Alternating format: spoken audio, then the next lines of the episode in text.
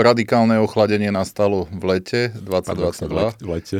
Áno, áno, hej, že k tomu je aj ten nejaký realitácky vtip, že keď sa to teda ochladilo, tak uh, realitáci to komunikovali tak, že čo stresuje, však je leto, hej, že, že proste leto, no a ten vtip je teda taký, že to je najdlhšie leto, aké v období bolo, lebo ešte neskončilo.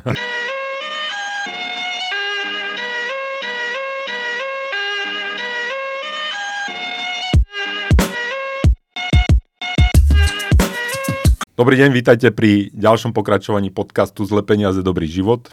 A dnes tu nie sme s Aďou, dnes sme tu s Romanom Kružliakom. Ahoj Roman. Ahoj. Aďu sme nechali doma preto, lebo sa budeme baviť o konkrétnej investičnej téme. Budeme sa baviť o investovaní do rezidenčných nehnuteľností. A Roman teda má s tým skúsenosti a má veľa rezidenčných nehnuteľností, ale ja mám radosť toho, že teda, teraz sa bavíme o tých rezidenčných nehnuteľnostiach, lebo to súvisí s takým môjim prístupom, že nerad sa bavím o veciach, ktoré sú, ktoré múnujú, ktoré všetci pumpujú, ktoré majú, sú na nejakých maximách. A teda nerad sa bavím o zlate, keď zlato dosahuje historické maxima o akciách, keď bola mánia v tých akciách. A mám teraz pocit, že tá nálada na trhu rezidenčných slovenských rezidenčných nehnuteľností je trošku pochmurnejšia, teda mám pocit, že teraz je čas sa baviť o teda praktických zákutiach tejto oblasti. Roma súhlasí so mnou, že teda tá nálada nie je úplne optimálna momentálne. Áno, teraz je najlepší čas. teraz je najlepší čas. Neviem ešte, či je najlepší čas nakupovať, ale určite je lepší ako, ako pred rokom, lebo ja si pamätám ešte, že teda ani necelý rok dozadu mi rôzny, teda som si prečítal od rôznych finančných influencerov na Slovensku, že myslieť si, že ceny nehnuteľností budú na Slovensku klesať je scestné, tak už mám pocit, že nie každý si myslí, že je to scestné, lebo sa to deje. Čo sa deje na tom trhu? Čo, čo, čo teraz, čo, čo, čo tam robíte vlastne?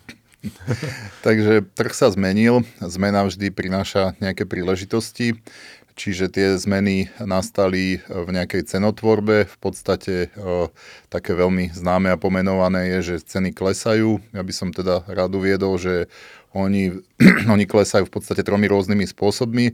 Prvý je, že vidíme klesať to číslo, to je tá kúpna cena. Druhý v kontexte inflácie, že proste jednoducho tým, že sa znehodnocuje mena, tak klesá cena v podstate aj v kontexte inflácie. No a tretia časť e, z pohľadu investora, ktorá sa deje, tak e, cena klesá v kontexte toho, že rastie nájomné, alebo môžeme si povedať, že výnosnosť stúpa, takže z tohto pohľadu je tá cena e, stále zaujímavejšia. To ono je zaujímavé práve pre mňa je to, že to nedobieha tú infláciu, alebo, lebo, lebo to bola častá chyba v uvažovaní aj teda niektorých mojich klientov, aj ľudí, že čakali, že prečítali si v novinách, že teda tá vysoká inflácia prišla, že už vidia, vidia tú cvalajúcu infláciu v tom spotrebnom koši, to, je tá, to sú tie oficiálne čísla, a potom mali pocit, že tie nehnuteľnosti automaticky musia urobiť to isté, že teda máme 15% infláciu, nehnuteľnosti musia naraz o 15% a to som kopu z nich, ako keby som im rozhováral to, že teda pome sa schovať pre to vysokou infláciou, ktorú už, o ktorej už čítame v novinách, a pome sa schovať do nehnuteľnosti, lebo tie nehnuteľnosti nejak akože to nespravili. Kedy, kedy máš pocit, že to tak zlomilo, že, že na tom slovenskom trhu, že kedy máš pocit, že to ochladlo? Tak to radikálne ochladenie nastalo v lete 2022. V lete. Áno, áno, hej, že k tomu je aj ten nejaký realitácky vtip, že keď sa to teda ochladilo, tak uh, realitáci to komunikovali tak, že čo stresuje, však je leto, hej, že, že proste leto, no a ten vtip je teda taký, že to je najdlhšie leto, aké v období bolo, lebo ešte neskončilo.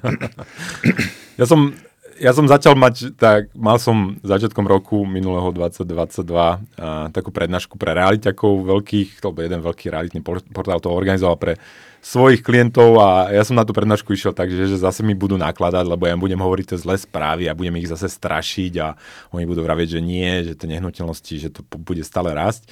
No ale už začiatkom minulého roku na tej prednáške som pochopil, že sa to zmenilo, lebo oni zrazu so mnou súhlasili. A to sa mi naozaj už dlho, dlho nedialo, čiže ja som tam začal, začal cítiť, že tá atmosféra sa mení. No Roman, ty máš 54 bytových jednotiek, a koľko metrov štvorcových Okolo 2500. 2500 metrov štvorcových. Prena, prenajímaš to. Áno. Čiže tomu, tomu sa venuješ. Pôsobíš Severné Slovensko alebo, alebo v nejakom konkrétnom meste? Áno, že žijem teda v meste Žilina a tam je aj väčšina tých bytových jednotiek, ale niektoré sa teda nachádzajú aj v iných mestách, lebo bola nejaká príležitosť, ktorú som teda využil. Si vycestoval, sadol si do auta. Áno, áno, sa, hej, išiel si na sa, výletík. išiel si sa pozrieť. No a v tom, čo vidíš, tak máš pocit, že už je lacno? Že, že nakupuješ už, alebo čakáš, alebo, alebo predávaš? Ja teda nakupujem kontinuálne, e, nezávisle na tom, že aká je situácia na trhu, ale samozrejme rád benefitujem, pokiaľ je príležitosť, mm-hmm. čo sa týka situácie na trhu. No a teda z pohľadu nejakého investovania, ale možno z pohľadu aj kúpy bežnej rezidenčnej nehnuteľnosti, tá príležitosť už teda je, lebo proti tomu nejakému vrcholu sa ceny nachádzajú nižšie, ten pokles je niekde možno na úrovni 10-15%, v niektorých prípadoch je to číslo iné, obi dvomi smermi, hej, čiže, mm. čiže pri nejakých luxusných nehnuteľnostiach ten pokles je nižší, na druhej strane pri nejakých iných lokalitách je ten pokles aj väčší. Mm. To ja mám plus minus potvrdzujem to aj slova, že tým, že mám viacero klientov, niektorí kupujú, niektorí predávajú, tak od nich tiež počúvam, že plus minus, že taký štandard je 10-15% od toho posledného vrcholu, ale že niekde na mieste sa dá dostať aj 20 a viac percent, že teda keď je človek ochotný akože to vyťahnuť z igelitky v úvodzovkách a, a rýchlo jednať, tak ako tá druhá strana to akceptuje. Čiže ty si povedal, že ale nakupuješ ako prebežne, to vlastne robíš dollar cost averaging, je, že v akciách sa hovorí, že nenakupuj na jednom mieste, rozlož to. A pri tých nehnuteľnostiach to ma trošku tak vždy ako odradzalo, že, že tam urobí človek jeden obrovský nákup v jednom akože cenovom bode v toho cyklu finančného, ja hovorím o finančnom cykle, že všetko funguje v cykloch, čiže tam ako mi prišlo, že väčšie riziko, ale ty samozrejme, keď si väčší a robíš viacero tých nákupov, ty to riziko šťastí rozkladaš tým, že, že naozaj že pravidelne nakupuješ, že, že, že nepovieš si, že toto je ten najlepší moment na ďalších 50 rokov a všetko nakúpiš v jednom mieste. Tak um, začnem tým, že na aké obdobie kupujem. Ten štandardný horizont, na ktorý chcem tú nehnuteľnosť držať, je navždy, aj keď nevždy to dodržím. Ale, ale... Warren Buffett v, v áno, áno, tak, áno, hej, tak ty od, od neho som si trošku tú vetu požičal a snažím sa ju teda používať. Čiže z tohto pohľadu, z dlhodobého hľadiska, tá nákupná cena nie je až taká celkom dôležitá, aj keď samozrejme v tom online čase je veľmi dôležitá pre rozhodovanie že chcem povedať taký pohľad, ktorý je možno z pohľadu investora dôležitý, že či teda keď kupujeme na vrchole alebo nižšie alebo čokoľvek, že sú tri veličiny, ktoré sa vzájomne doplňajú Prvý, prvá veličina je kúpna cena, druhá veličina je úroková sadzba a tretia veličina je nájomné, ktoré inkasujeme z nehnuteľnosti. No a z mojej skúsenosti aj z tabulky Excelovej vychádza to, že tie veličiny sú veľmi také komplementárne, že sa doplňajú a že tým pádom proste tá ekonomika, keďže je múdra, tak ona sa s tým vysporiada. Hej. Čiže, čiže dnes e, kupujeme možno nehnuteľnosti lacnejšie, oproti tomu je vyššia úroková sadzba na úver. No a v minulosti to bolo a je k tomu teda aj vyššie nájomné. V minulosti to bolo možno tak, že cena bola vysoká, ale oproti tomu boli lacné peniaze. Mm-hmm. No a No a oproti tomu bolo nízke nájomné, čiže vlastne, čo chcem povedať je to, že správny čas na nákup je najlepší teda pred 20 rokmi, druhý najlepší dnes, ale že, že môžeme kupovať akoby v každom období, to je to nejaké vysvetlenie toho, že, že nakupujem kontinuálne. Na druhej strane dnes vnímam z pohľadu investora tú príležitosť väčšiu ako možno v krátkej minulosti. Mm-hmm. To je zaujímavé, že ty máš tomu naozaj taký dlhodobý prístup, že, že ty, ty máš, tebe by to malo fungovať naprieč tým cyklom, teda podľa toho, čo rozprávaš, keďže, keďže dávaš do pomeru vlastne tieto, tieto tri premene, ktoré sa menia a sa vzájomne kompenzujú. Ale je tam nejaký podkladový akože, že výnos, že, že je tam voči, lebo takto, že veľkú časť toho výnosu samozrejme robí to tlačenie zlých peňazí, že to ano, akože, takisto aj tí akcionári to neradi počúvajú, keď im to rozprávam tí ľudia, čo majú zase milujú akcie, že hlavne sú prevažne v akciách tak časť toho výnosu nie sú to samotné akcie, lebo nemôže raz podiel akcií na ekonomike ad infinitum, lebo by za chvíľku všetko boli akcie, ale je to tá nepriznaná inflácia, je, že to, čo nemáme v tých oficiálnych číslach a ukáže sa len v cenách aktíva. To myslím, že ťahá aj tie nehnuteľnosti šťastie, lebo preto, aj keď sa ma klienti pýtajú, že ja nemám rád tie nehnuteľnosti, tak nie, nie, ako mám ich rád, len sú tam nejaké výkyvy, za 10-15 rokov budú určite vyššie nehnuteľnosti, než sú dnes, lebo tá centrálna banka sa nevypne. Ale časť je aj nejaký fundamentálny podklad, že, že ako keby ocenenie, relatívna cena tej nehnuteľnosti voči zvýšku ekonomiky. Že, že aká, aký vzácný je tento kapitálový statok alebo statok dlhodobej spotreby, akože keď máme byť úplne pod, uh, spresný v tej, v tej ekonomike. No a tam máš pocit, Momentálny výnos priemerný, určite v tom Exceli máš nejaký, akože máš tam nejakú uh, bunku vyžltenú, že teda priemerný výnos na mojich nehnuteľnostiach je, je koľko? O, tak máme také dva základné spôsoby, ako môžeme tú výnosnosť počítať. Mm. Prvý je teda skupnej ceny, druhý je teda možnosť nejakej trhovej ceny.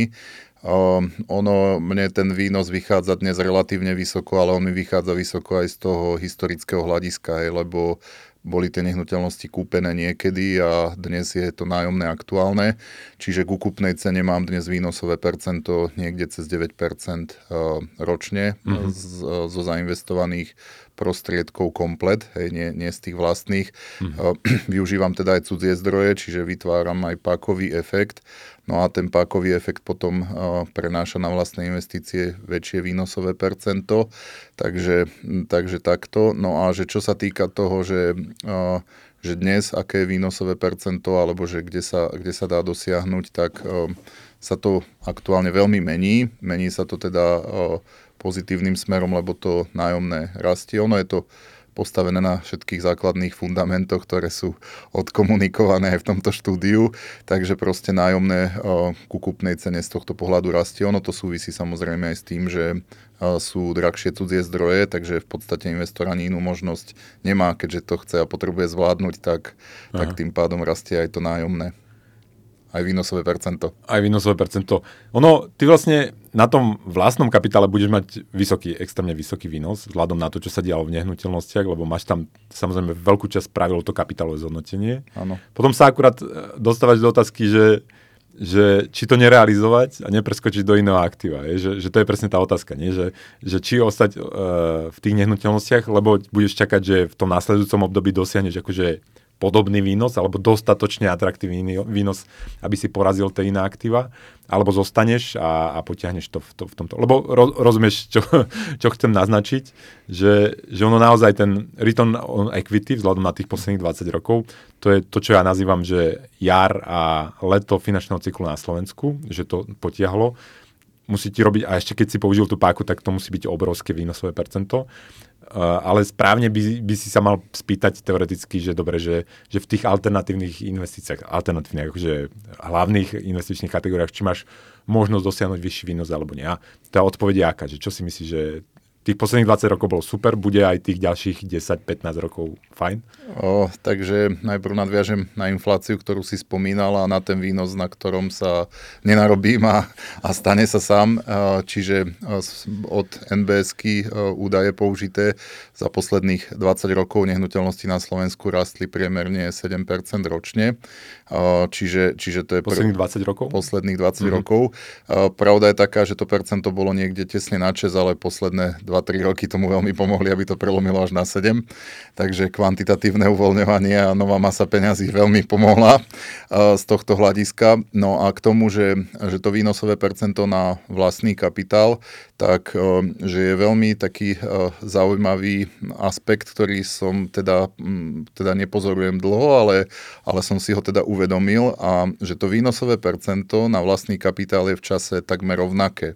Nezávisle teda na tom, že či teda tie ceny rastú, klesajú a úroková sadzba je vyššia alebo nižšia, lebo oni sa tie veličiny teda medzi sebou kompenzujú a to výnosové percento na vlastný kapitál je v čase teda rovnaké. Mm-hmm. Čiže, čiže toto je taký veľmi zaujímavý aspekt a preto možno aj moje rozhodnutie také trvalé, trvalé, že, že investovať môžeme v každom čase a že na ten vlastný, vlastné zdroje, na tú vlastnú equity to môže výsť rovnako.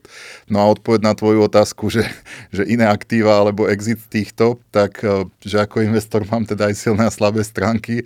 No a že jedna slabá z nich je, že tie iné aktíva nepoznám, alebo, alebo mm-hmm. ich poznám tak veľmi, poviem, že um, z vrchu, hej, že moc o tom do detailu neviem. No a potom že som nejak tak nastavený v mysli, že diverzifikácia alebo koncentrácia, tak e, že ja som taký tvrdohlavý a, a že to znamená v praxi, že, že ja sa snažím koncentrovať, ale mm. koncentrovať preto, lebo tomu aktívu verím a tým, že, že sa v ňom neustále vzdelávam a snažím sa ten model zlepšovať, tak verím, že pri kombinácii toho vzdelania a koncentrácie by mal a mohol byť ten výnos uh, najväčší aj porovnávajúc s tými inými aktívami.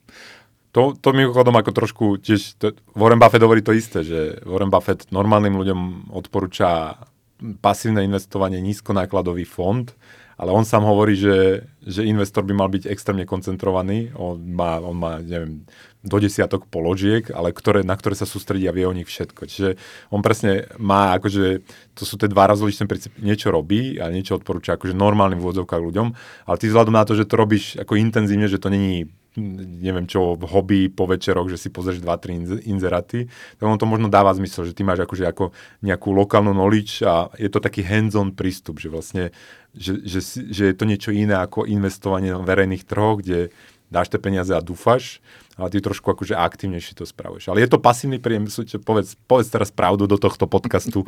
Je to uh, ten príjem z prenajímania rezidenčných nehnuteľností, je to pasívny príjem. Tak uh, na to odpovedám tak, že ja som si to premenoval už pár rokov dozadu a ten dôvod hlavný je, aby som vedel aj s tým modelom žiť aj sám so sebou, tak ja to volám aktívny príjem.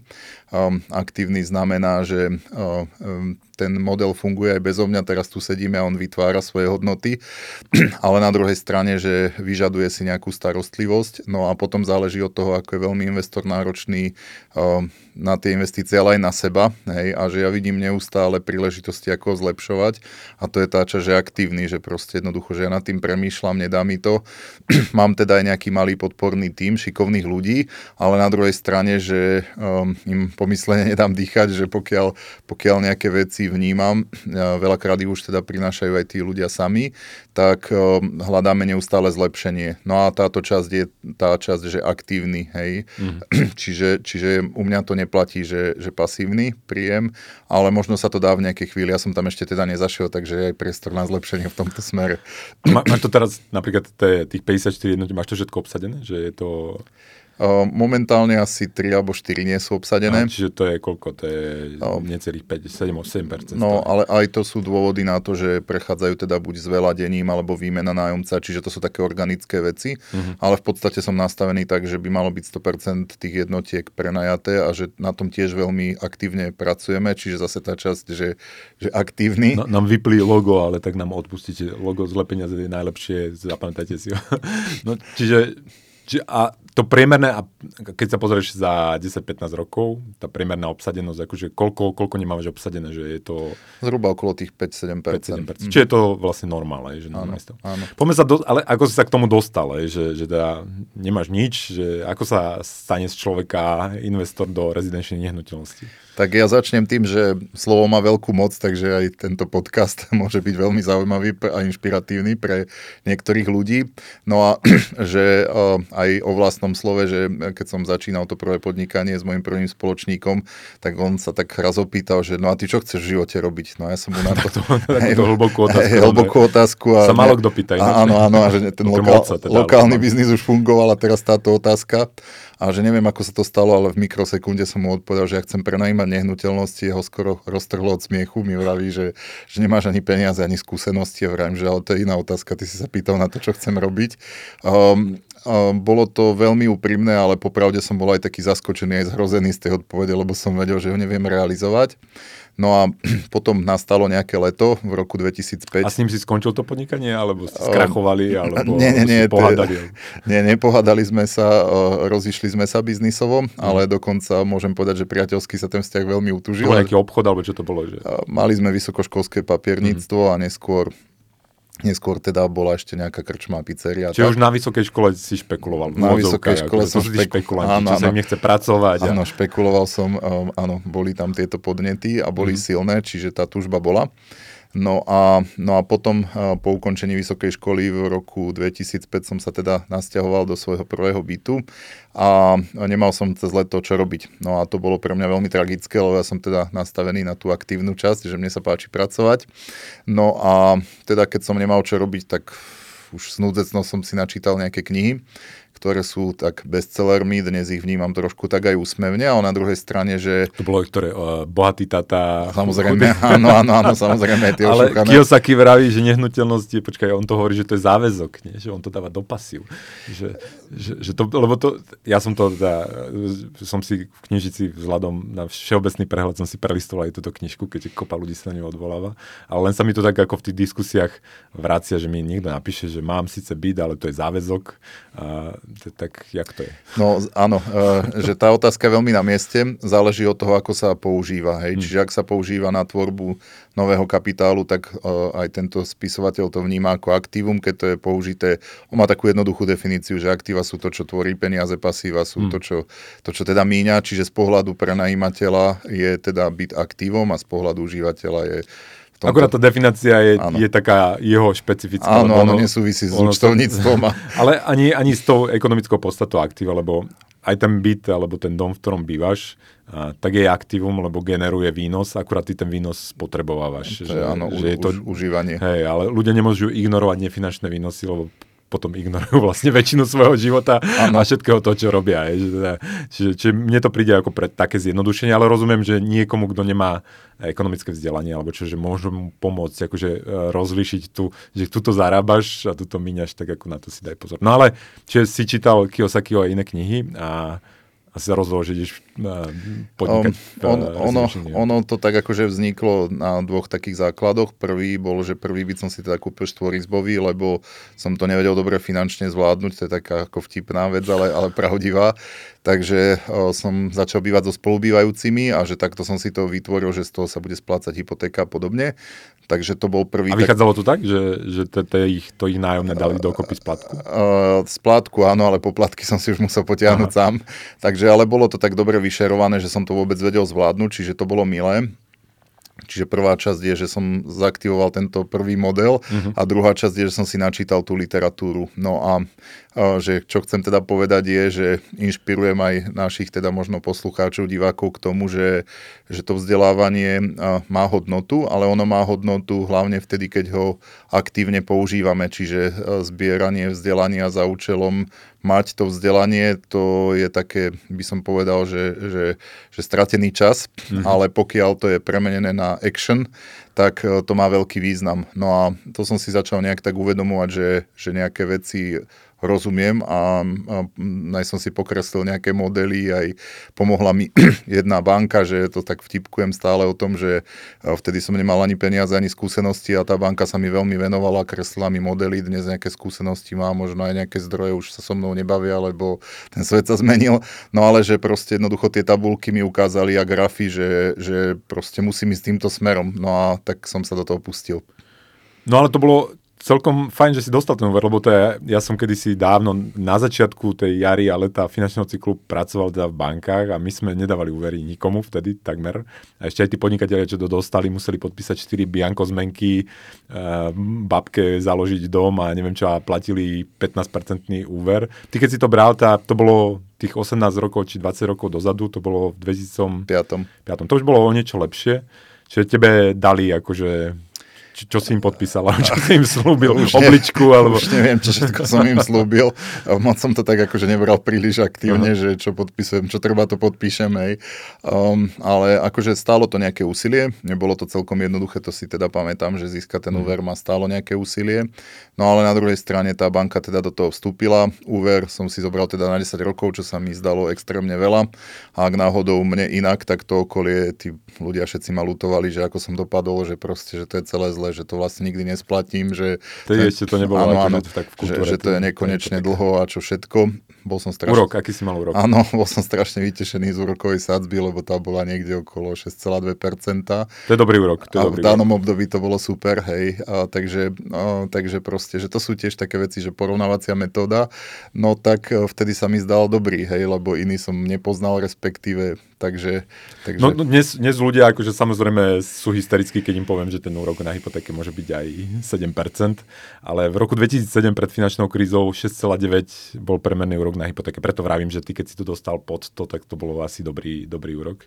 A čiže, čiže ono sa to naozaj mení, že, že podľa toho, opäť keď ten človek zažil celý ten cyklus, tak má podľa mňa trošku realistickejšie očakávania a, a do toho svojho Excelu, každý by mal mať Excel, to podotýkam, si dáva trošku akože, že, že, že také, že väčšie rozpetie tam má, že keď robí analýzu sensitivity svojho podnikania a investovania, neviem čo, na tie externé faktory, tak je ochotný tam dávať akože aj také dobrodružnejšie čísla, že aby ho to nezabilo.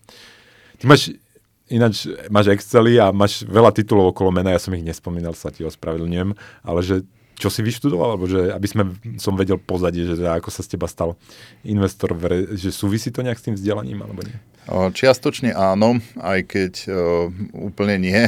Takže uh, prvú som vyštudoval fakultu riadenia informatiky. Tam som sa dosť bránil tomu, aby spravili som mňa inžiniera, ale boli tvrdohlaví, takže, takže raz sa to stalo ale naučila ma tá fakulta jednej veci také veľmi milej a to je teda analytické myslenie, takže za toto som veľmi vďačný. No a potom neskôr som ešte eh, vyštudoval právo, to sa stalo tiež tak čiastočne nedopatraním, lebo som mal nejakú životnú situáciu, kedy som komunikoval s právnikmi a s advokátmi a oni mi dávali parádne výstupy, len ja som im nerozumel.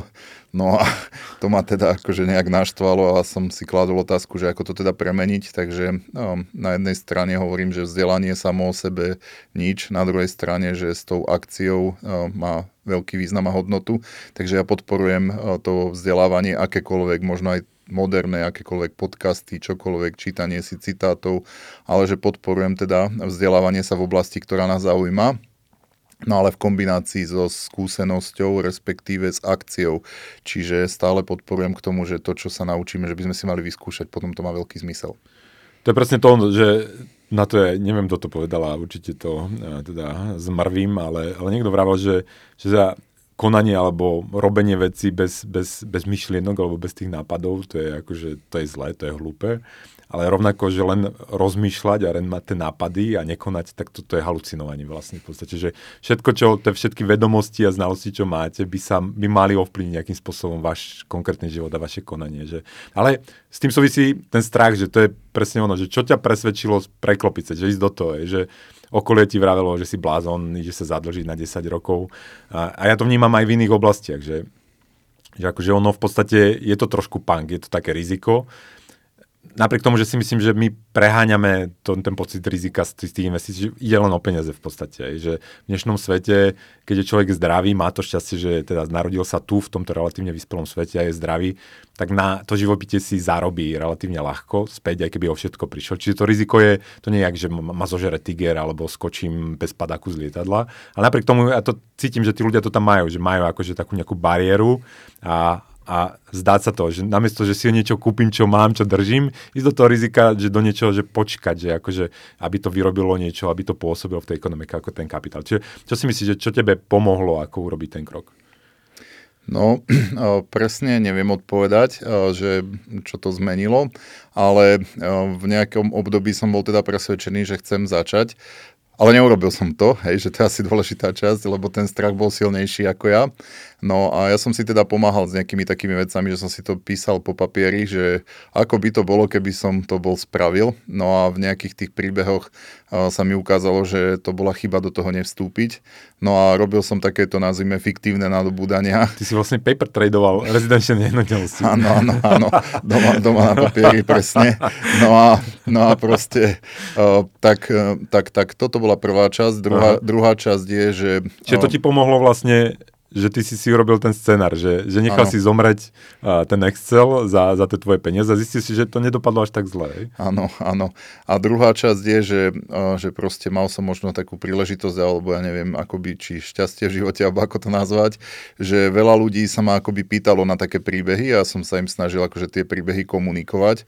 No a um, že kúpiť byt, nekúpiť byt a hocičo. No a vlastne som zistil, že že nie som sám, kto má ten strach, takže, lebo najprv som sa cítil tak, že som to nechcel ani nikomu povedať, aj pred sebou som sa hambil, že som taký, neviem ako ani to nazvať, keďže to je live vysielanie, ale, ale, teda, ale teda, že mal som tie obavy veľké, potom som zistil, že to publikum, ktoré sa teda bojí, je veľmi široké, mm-hmm. no, a, no a som si iba začal klásť otázku, že či to chcem zmeniť, alebo že či chcem pri tom ostať, no a že čo, k čomu teda inšpirujem, že ten strach je v poriadku, že on má teda aj ochranu funkciu, že netreba ho vnímať iba negatívne, ale na druhej strane, že, že výjsť z tej zóny komfortu a urobiť ten odvážny krok, tak to je potom veľmi také milé, zaujímavé. Niekedy to prirovnávam aj k loďke, hej, že loďka teda, ono sa aj lepšie parkuje v tom prístave alebo v maríne, ale nie je na to vyrobená, aby parkovala v maríne a už keď príde na to more, tak tam ho môže trošku aj obiť, ale vtedy nastáva tá zábava, takže,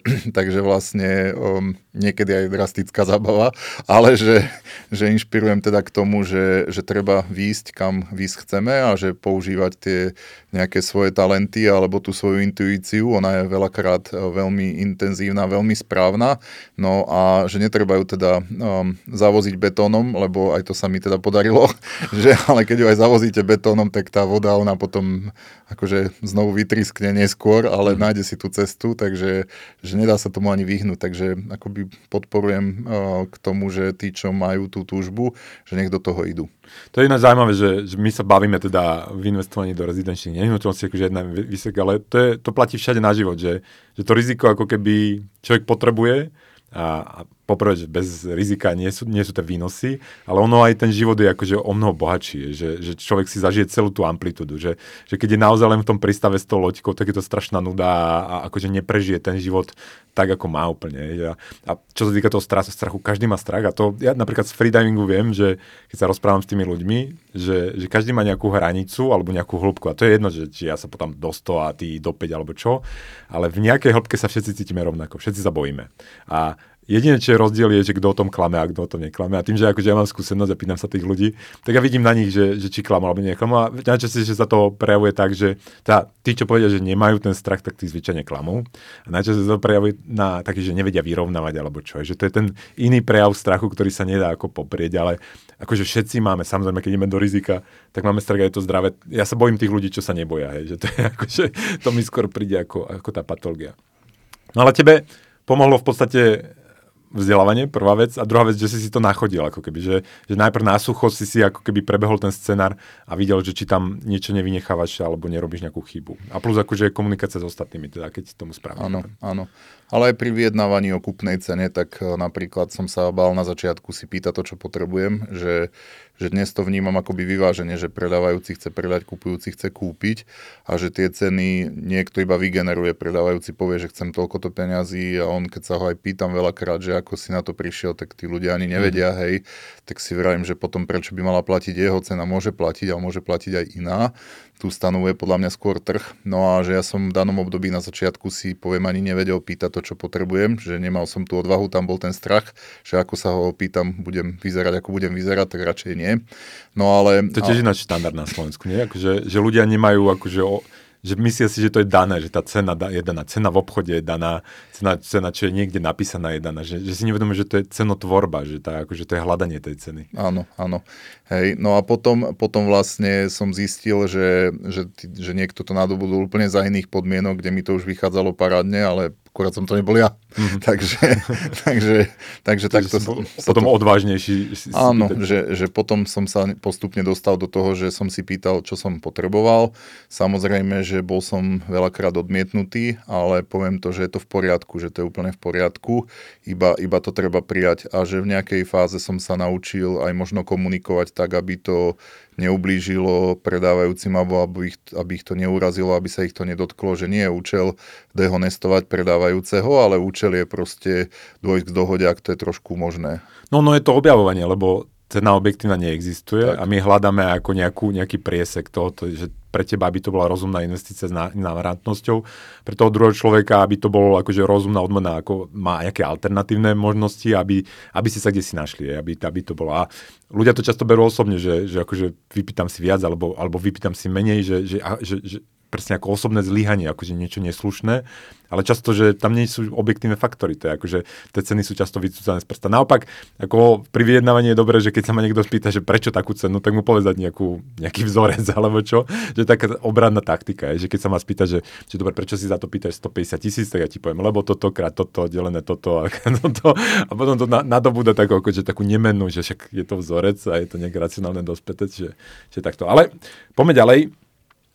Uh, mal si teda ten jeden byt a čo potom? Že teda potom si videl, že, že ti to ide, potom, že potom som načítal... Exceli ti to začal blikať, že výnosové percento také, Nie, také. to ešte, ešte som až tak veľmi ten Excel nepoužíval, ale uvedomil som si, že ten model funguje, že proste jednoducho to funguje.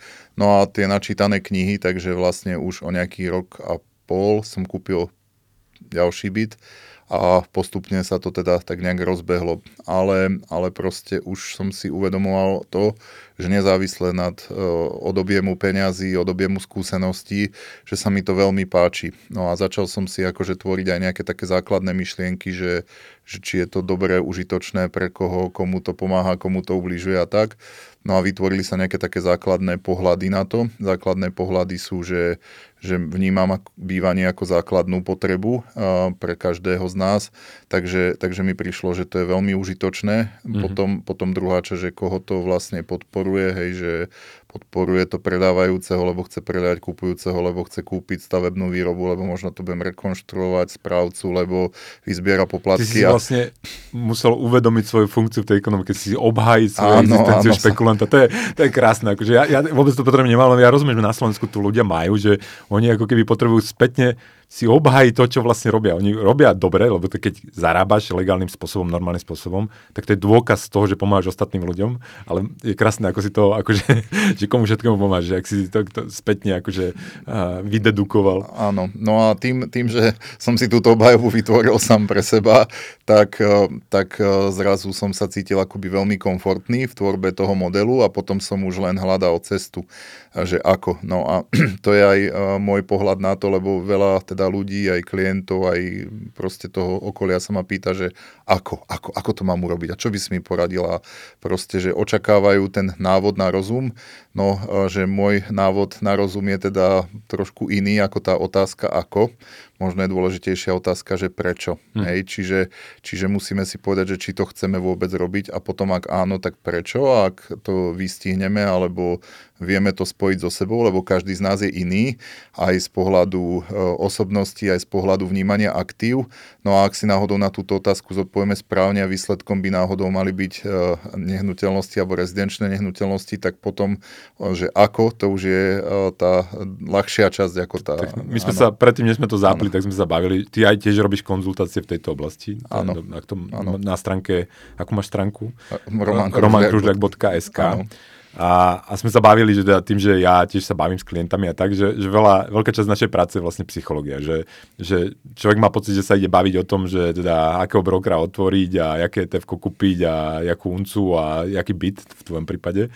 A potom dospieš k tým akože ťažším otázkam, že prečo vlastne. Že, a, a z toho sa potom ako vydedukuje nejaká správna tá technika a potom správne aktívum a neviem čo. Čiže veľká časť je naozaj, naozaj tá psychológia.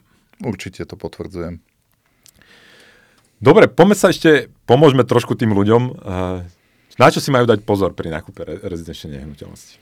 Že ty si už videl kopu, vyjednával si s kopu ľuďmi, čo, čo sú také akože základné chyby, ktoré vidíš, akože človek ide, rieši si bývanie a, a teraz si chce kúpiť ten byt, že čo sú také veci, na čo si má dať pozor? Ja by som teda tú tvoju otázku rozdelil na dve podčasti. Prvá je, že pokiaľ kupuje človek nehnuteľnosť na sebe na rezidenčné bývanie, tak možno by mal zohľadniť také štyri kritéria. Prvé tri sú, že lokalita, lokalita, lokalita a to tretie, teda to štvrté občianská vybavenosť. Čiže proste mal by vychádzať z toho, že kde chce bývať a čo, čo potrebuje vo svojom okolí pre život. To je taká krátka odpoveď. No a z pohľadu investora by mal vnímať samozrejme výnosové percento a že tam to rozhodovanie je potom trošku iné, čiže možno, možno z pohľadu, keď, keď má užívateľ povedzme primerané limitované zdroje, tak možno bude chcieť bývať v Bratislave, v Ružinove alebo v Starom meste, lebo proste to je super priestor na život. Na druhej strane, že pokiaľ sa chce správať a bude správať ako, ako investor, ktorý chce maximalizovať svoje príjmy, tak tieto lokality asi do toho nespadnú. Musí sa poddať tej navigácii toho zisku a toho výnosu. Áno, musí poslúchať áno, áno, áno, áno, musí poslúchať.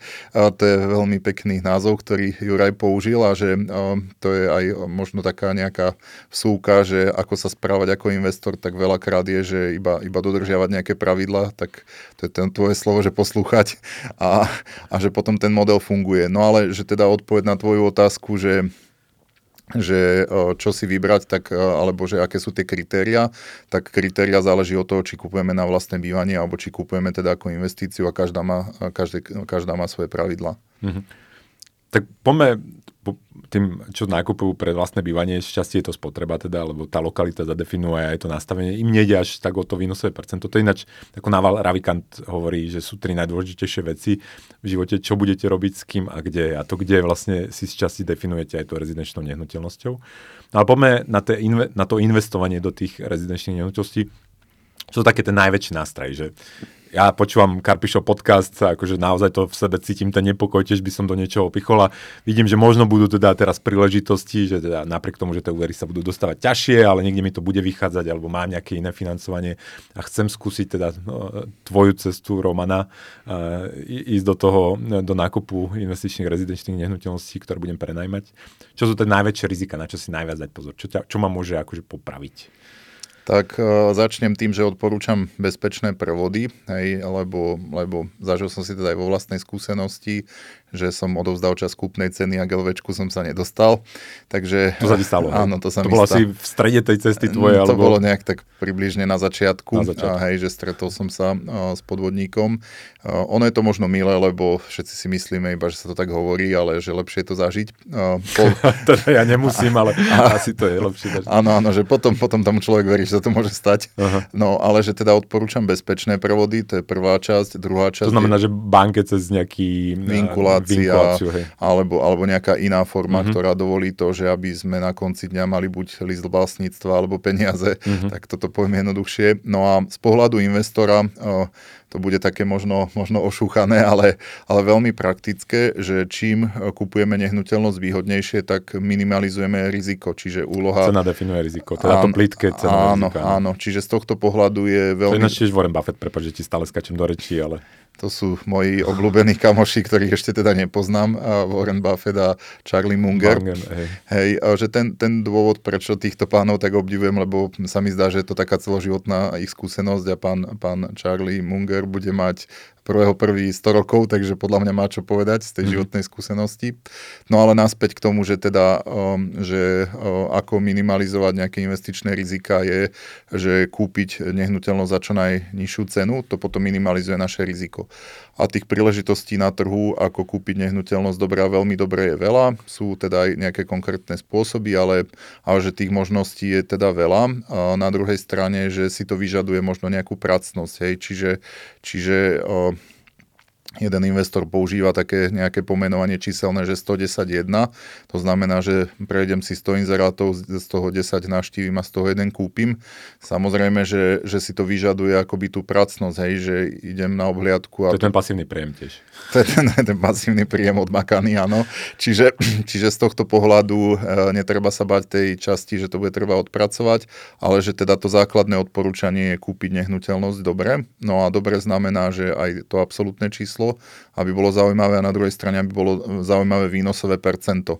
Čím máme vyššie výnosové percento, tým máme nižšie riziko. Čiže, čiže ja odporúčam minimalizovať rizika hej, a minimalizáciou rizik dosiahneme teda potom uh, maximálny... Čiže pozrieť sa na ten nájom v tej oblasti, áno, pre, áno. pochopiť, že komu to idem prednámiť, kto je môj klient, aký je stabilný, akože ten tak. dopyt potom najmä a nemať ako veľké oči pri tomto. Tak? tak. Čiže, čiže vzdelávať sa uh, veľmi pekne si naznačuje, že spoznať lokalitu a okolie, aj, aj model modernými spôsobmi, hej, čiže dnes sú Street View, neviem čo, čokoľvek, hej, vylúčiť vylúčené lokality, to je taká mm-hmm. vtipná definícia, hej, ale na to, aby sme ich mohli vylúčiť, tak musíme poznať, že čo je vylúčená lokalita a podobne.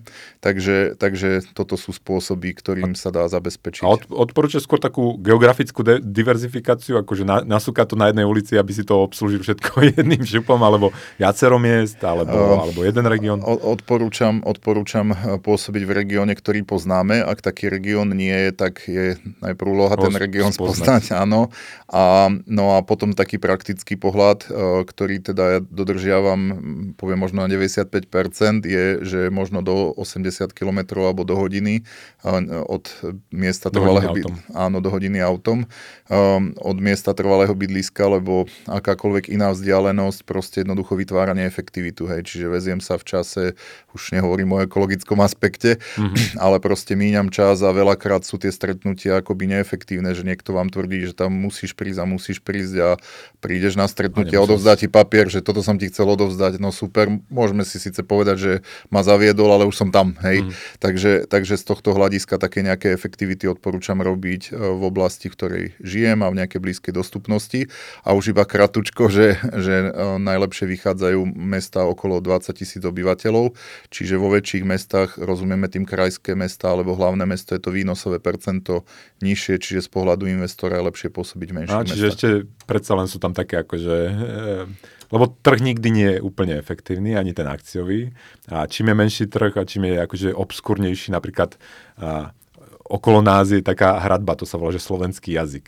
A, a to tá nás chráni, tuto tých, čo pôsobíme tuto na tomto trhu. Ono to má výhody a nevýhody, že ten trh je menší, ale zase máme tú hradbu a málo kto sa sem dostane. No ale čiže ty vravíš, že v tých rezidenčných nehnuteľnostiach je, je dobré, že niekedy tá hodnota sa dá nájsť práve akože v tých menších jednotkách, áno, kde áno. až tak ľudí veľa nehľadá. Čo tí nájomníci, akože nie je to riziko, že nasťahuje si, sa mi tam niekto a potom prestane platiť a rozbije mi to tam. Akože ako sa, dá sa voči tomu nejakým spôsobom brániť, ako sa, že, lebo niekto mi hovoril, že teda uzavri to podľa, teda keď by som niečo chcel prenajmať podľa, ja neviem čo, obchodného zákonníka, nie podľa občianského, akože ako sa dá mitigovať toto riziko, znižovať toto riziko? Tak o, sú také, čo sa týka rezidenčných nehnuteľností, tak malá teória, že dva základné zmluvné vzťahy, ktoré sa používajú, to je teda zmluv, nájomná zmluva v zmysle občianského zákonníka alebo potom zmluva o krátkodobom prenajme. Zmluva o krátkodobom prenajme prináša viac výhod prenajímateľovi, čiže z tohto hľadiska odporúčam, pokiaľ je tam možnosť e, používať túto zmluvu. Tá sa uzatvára na dobu určitú na dva roky a dá sa to predložiť ešte dvakrát na podobné dvakrát. obdobie. Aha. Čiže 6 rokov vieme mať, poviem, e, zmluvný vzťah výhodnejší z pohľadu prenajímateľa. No a ten pohľad taký milovtipný je, že po tom období by sme už mali poznať svojho nájomcu a, a rozhodnúť sa správne, či s ním či chceme naďalej. Do Áno, áno, hej. Čiže, svoj vzťah áno, čiže toto, zmluvou podľa občianského Áno, čiže toto je taká základná teoretická časť. No a potom sú také praktické veci a praktické veci sú, že uh, kto je našou cieľovou skupinou a tu si vyberáme sami. No a vyberáme si ju sami aj stavom nehnuteľnosti, čiže uh, ja veľmi odporúčam ponúkať nehnuteľnosti vo veľmi dobrom stave, uh, zariadené novým nábytkom a potom je cieľová skupina iná, sú to ľudia, ktorí si vážia hodnoty a s tými to ide jednoducho, takže oni platia reálnu trhovú cenu a na konci veľakrát je ešte aj fľaša vína, že ďakujeme veľmi pekne, tak to človek tak pozera, že ale ste platili celý čas a že, že áno, ale že som sa tu cítil dobre, bezpečne a že tá služba bola fajn, čiže, čiže proste ak sa chceme nejakým spôsobom vyhnúť rizikovým vzťahom, mm-hmm. tak to je tiež našim nastavením, že kto je naša cieľovka a že potom to je potom to je z tohto pohľadu lepšie. No, ale nič nefunguje absolútne, ani v investovaní, ani v prenajímaní, takže pokiaľ sa nám reálne stane, že sme získali nájomcu, ktorý proste hľadá svoje cesty, ako užívať a neplatiť, tak moje také jednoduché pravidlo je odporúčanie, že dohodnúť sa s nájomcom. Robil som teda aj nejaké pokusy. Pokus. Že, že bol si donútený robiť pokusy. Hej, hej, ale, ale že to bola možno nejaká aj vlastná ambícia, že proste, že ja to dám a prešiel som nejakými súdnymi procesmi a tak. No to trvalo koľko? 10 rokov ten súd? To, našťastie nie, ale to možno by si mal aj pravdu, len ja som ju teda nedožil z tohto pohľadu. Že a si to nedoťahoval potom? Nedoťahoval som to, na, kon, áno, na konci som aj tak uzatvoril dohodu. Čiže proste určite odporúčam odporúčam, pokiaľ... A tam bolo čo, neplatenie najmu a... Ne, neplatenie nájomného a vedel to nejak ústať, využíval svoje výhody, ktoré mal, lebo... A to bolo podľa toho občianského, alebo jak si ho mal, v akom vzťahu ste boli? Bol, bol podľa občianského, lebo ten vzťah trval Aha. dlhšie a Aha. nejakých prvých 5 rokov platil, potom už e, nemal na to čas. a, no a využíval teda svoje možnosti, ktoré, ktoré teda Sa mal. nedá vysťahovať, nie v podstate, že? V podstate, legálne. v podstate. Aj, čiže dnes je to právo zatiaľ na Slovensku nastavené tak, že možno prenajímateľa v nejakej medzi, medzi chváli, a teda, pardon, v nejakém chráni, ale na druhej strane, že ten proces je natoľko pomalý, že proste jednoducho to nemá praktický význam. Čiže moje krátke odporúčanie je urobiť dohodu s neplatiacim nájomcom, aj keď by to malo byť za tú cenu, že mu zaplatíme niekde ubytovanie inde ale, a odpustíme staré záväzky, ale že najdôležitejšie je urobiť dohodu a ukončiť nájomný vzťah. Mm-hmm. To je, to je podľa mňa dôležitý poznatok. To by ma tiež nenapadlo, ale podľa toho, čo rozprávaš, tak asi na konci dňa to treba to prekusnúť, to treba prekusnúť a dáva to zmysel, že ano. treba akože opustiť tú emociu a to ego a, a ísť do toho. To, ak môžem, tak krátko doplním, lebo si použil e, jedno slovo trojpísmenové, ktoré je veľmi dôležité v tejto oblasti a to je boj s egom. Um, Vo všetkých tých oblastiach, o ktorých sa rozprávam v tomto podcaste, to tomto najdôležitejšie áno, slovičko. Čiže, čiže to veľmi tak možno zopakujem to slovo aj viackrát, že, že boj s egom je veľmi dôležitý a že treba ho prekonať a že treba sa správať racionálne, a múdro, zohľadňujúc e, všetky súvislosti a že treba urobiť to, čo urobiť treba, ale že ak vyťazí to ego, tak je to veľmi náročné. Preto mám rád ľudí s Excelom, že ten Excel je protiváha tomu egu, že to je ten chladný rozum a niekedy, akože si poviete, že príliš chladný, ale zase pri tých chybách je dobré, akože, lebo to ego nás ťaha niekedy do niečoho, čo ako nedáva naozaj zmysel po žiadnej stránke a ten nechcel to trošku ako tak chladí, že, ano, akože toto, ano. že ten hormón. Dobre, Roman, už sa blížime ku koncu. Čo ďalej? Uh, ty si podporil ten, tento podcast, za čo ti ďakujem. Uh, aký, aký, aký máš ty plán do budúcnosti? Že máš kopu nehnuteľností rezidenčných, ty rozbehal si už aj realitku, ale mám pocit, že, že akože chceš robiť akože, že niečo iné. Že povedz, že čo, čo je, akože, kde sa vidíš, alebo kam to celé potiahneš. Budeš mať 100 rezidenčných nehnuteľností na prenajom o rok, alebo, alebo čo je tvoj plán? Dobre, že na, na margo toho čísla, že to číslo nemám v mysli nastavené, skôr som nastavený teda tak, že kontinuálne zveľaďovať to, čo bolo zverené, či už čo sa týka po tej majetkovej hodnote, ale, ale aj po tej osobnostnej, že to si tak kladiem výzvu, niekedy mi to ide, niekedy aj moc nie, mm-hmm. ale že, že proste zveľaďovať tie talenty, či tie majetkové, alebo tie osobnostné ďalej, čiže to je taká nejaká prvá výzva. Druhá je, že veľmi rád by som vytvoril nejakú platformu a vytvoril proste nejaké vzdelávanie pre investorov začínajúcich alebo existujúcich, lebo veľakrát sa v procese nastávajú, nastávajú teda v procese investora nejaké milníky, ktoré nevieme prekonať. A niekedy stačí jedna veta a pokračujeme ďalej, čiže tá moja myšlienka, ambícia vychádzajú z vlastných skúseností je, že chcem teda podporovať investorov vzdelávaním a tie nejaké milníky, ktoré nevedia prekonať im pomôcť prevaliť mm-hmm. v prípade, že budú mať tú ambíciu. A na druhej strane, že e, chcem veľmi akceptovať aj prijať e, investorov aj s ich zmýšľaním, čiže, čiže nemalo by to byť tak, že toho investora prebudujeme, ale skôr mu poukážeme na nejaké veci, ktoré ak bude chcieť, tak ich môže zmeniť a on môže teda potom pokračovať ďalej tak e, toto je nejaká moja ambícia vytvoriť nejakú platformu a podporovať e, existujúcich alebo budúcich investorov vzdelávaním, takže toto je nejaká moja ambícia na najbližšie No možno budeš mať aj vlastný podcast, do, do ktorého ma niekedy zavoláš potom. Dobre Roman, ďakujem pekne za návštevu, ďakujem za kopu zaujímavých informácií. A držím palce teda aj v tom ďalšom budovaní, aj v tom ďalšom rozvoji. Dúfam, že sa ti to všetko podarí a potom možno niekedy na budúce sa môžeme stretnúť a môžeme po ďalších 5 rokoch vyhodnotiť, teda čo, čo, sa, čo sa udialo. Budem sa na to veľmi tešiť. Ďakujem. Ďakujeme aj štúdiu podcaster.sk, kde sme toto natáčali a niekedy na budúce do počutia, dovidenia. Majte sa. Do počutia, dovidenia.